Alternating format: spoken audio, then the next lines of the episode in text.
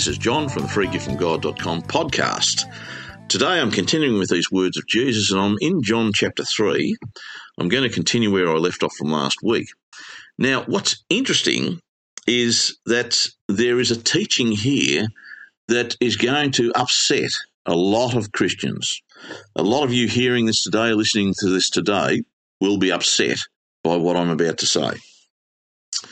And uh, I make no apology for that because this is what the scripture says.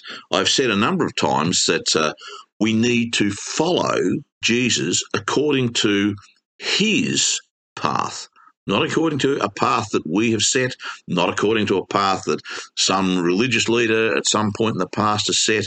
We have to follow according to the path that Jesus sets. And that makes it hard when we come up against false doctrine that has been accepted as truth for hundreds and hundreds and hundreds of years because it's so deeply ingrained into the thoughts of uh, Christians that they think that uh, to say the opposite is heresy.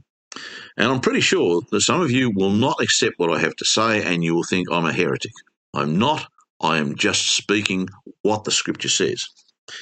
Now, here is an interesting uh, situation. In John chapter 3, uh, I read last time about uh, being born again of water and the Spirit. And it went on from verse 9, and Nicodemus spoke to Jesus, says, How can this be? And Jesus answered him, Are you a teacher of Israel, and yet you do not understand this? Truly, truly, I say to you, we speak of what we know and bear witness to what we have seen, but you do not receive our testimony. Now, it's the same today we can speak about what we know. All this stuff that I speak about, I, I speak about this because I know this stuff, because I've learnt this stuff. I understand it. The Lord has opened it up to me so that I can know and understand what He had to say and what these things mean. I mean, you can speak about things in your workplace when you go to work. You know what you are doing. And so you can speak about it with confidence. You have faith in what you are doing. And that's the same as what this is. We know and we bear witness to the things that we know and what we've seen because we've seen it with our own eyes or we know it with our own understanding. In verse 12, it goes on. It says, If I have told you earthly things and you do not believe, how can you believe if I tell you heavenly things? So Jesus is saying, Well, if I tell you the things of the earth and you still don't get it, how will you understand what's spiritual? How will you understand the spiritual things that he has to say, had yet to say? No one has ascended into heaven but he who descended from heaven, the Son of Man, talking about himself. He is the only one that has been and seen the Father, has sat at the right hand of God and seen and understood all the things that God is doing. And he's saying that no one has ascended into heaven except for him, because he came from heaven. And now he's going to talk about how he went back to heaven.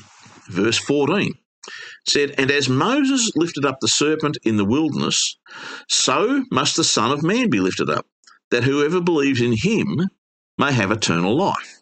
Now, you may not be familiar with the situation, I'm going to read it in a moment, about when Moses lifted up the serpent in the wilderness.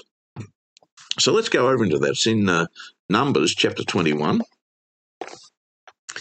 And I'm going to read from verse 4 of Numbers chapter 21. It says, From Mount Hor they set out by the way to the Red Sea to go around the land of Edom, and the people became impatient on the way. And the people spoke against God and against Moses. Why have you brought us up out of Egypt to die in the wilderness? For there is no food and no water, and we loathe this worthless food. Now they're talking about the manna that came from heaven. That's what they're saying. Oh, we loathe this stuff. It's horrible. You know, it's the same thing day in, day out. You know?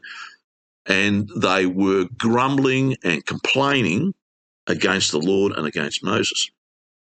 And yet I'm certain that this manna that came from God, it, it sustained them for 40 years.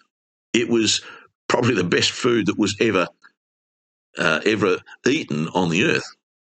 Anyway, we shall continue on.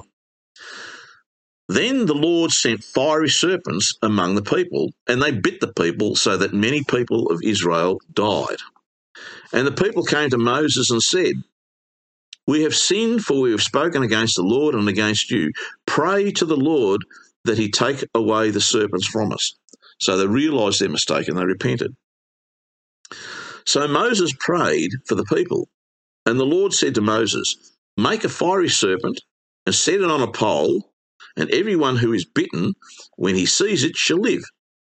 So Moses made a bronze serpent and set it on a pole, and if the serpent bit any man, he would look at the bronze serpent and live. Right, so this is what happened with this situation. These fiery serpents, got no idea what they were, but whatever they were, when they bit, they were deadly poisonous and people died. But what God said, and this is a precursor to Jesus, what God said and what he did, he told Moses, make up an effigy of one of these fiery serpents. You know, create a fiery serpent out of bronze. And so Moses created this bronze serpent. He said, stick it up on a pole in the middle of the camp where everyone can see it. So he stuck it up on a pole. And what he said, and this is where faith comes in anyone who got bitten and looked at that serpent on the pole in the middle of the camp did not die. But anyone who lacked the faith to look at that serpent on the pole died if they got bitten. And it was all about faith. I mean, let's face it, a bronze serpent. I could go and make a bronze serpent, you know, an effigy of a bronze serpent, stick it on a pole. But would it make any difference? No, of course not. But this was one that was made according to the commandment of God by Moses to be able to overcome the poison and the deaths that were being occurred, uh, incurred by these serpents biting the people. So when they got bitten, they turned and looked to Jesus, uh, sorry, and looked to the serpent, looked up at the serpent, they lived. And it's the same today. When we are, let's say, bitten by evil, when we do the wrong thing, if we turn and look to Jesus, we are saved. It's the same thing. They were saved when they got bitten.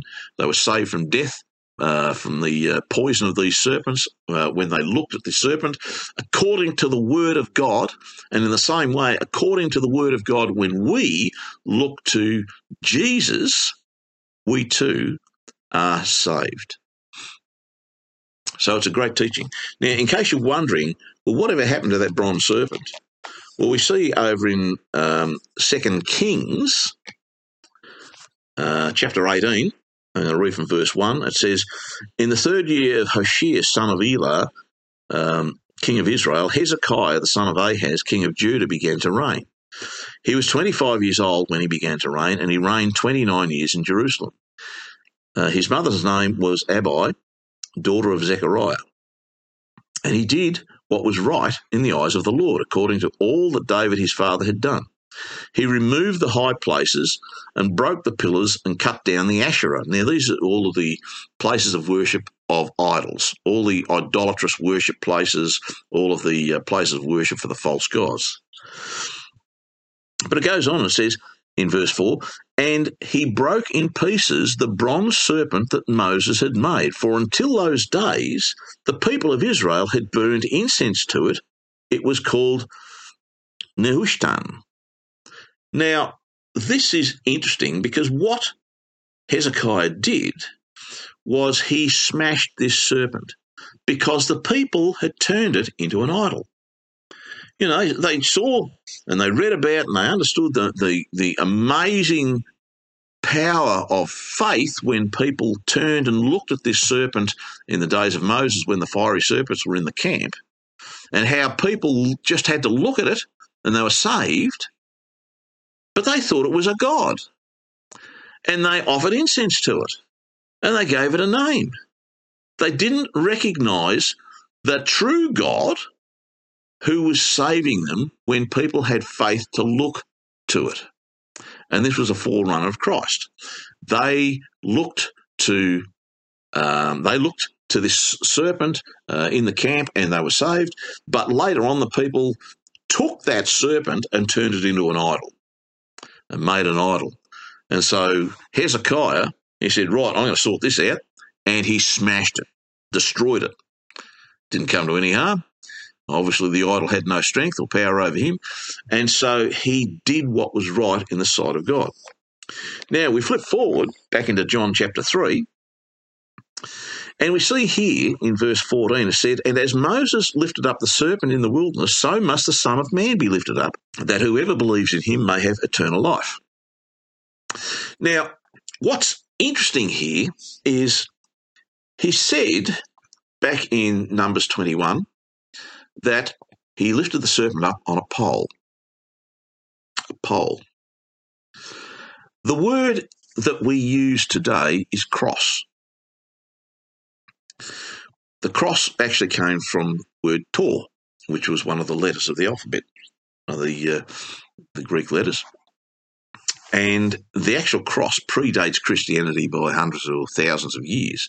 It was actually a sign of um, one of the pagan deities. Um, it was actually on the the crown of uh, Bacchus, um, who's one of the pagan gods. So the cross was around a long time before Jesus ever came about. The interesting thing, though, is in Greek, the word that is translated as cross is stauron or stauros.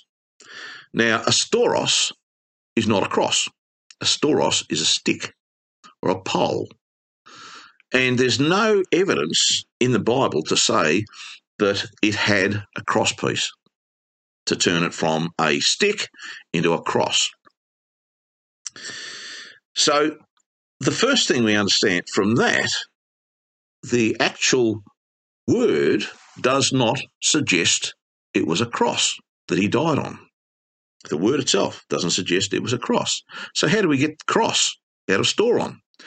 Well, the Greek was translated into Latin. In Latin, they used the word crux, and crux was a cross. And when it was translated back into other languages, in English and whatever, they brought that crux, the idea of the cross, back with it. And that was hundreds of years later. Um, now, if Jesus didn't die on a cross, then what did he die on? Well, stauron as a stake or a stick. So if he didn't die on a cross, then what is the purpose of the cross in Christianity? If there was no cross, why do people insist on using the cross as a symbol of Christianity. Now, stop and think about that for a minute. Why is that a symbol of Christianity when we know that the actual cross was used as a pagan symbol back in the days of Bacchus, and it goes all the way back to Babylon? So we have this have this issue about should the cross be a symbol of Christianity? And I've actually written an article about this on my website. Should the cross be the symbol for Christianity?